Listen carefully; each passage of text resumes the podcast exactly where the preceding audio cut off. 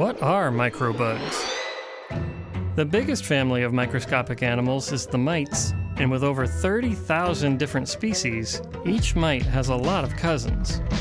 Most mites are less than 0.04 inches in length and can be found practically everywhere on Earth, from hot deserts to cold deserts, on top of mountains and below the sea. All mites are part of the arthropod family, which makes them distant relatives of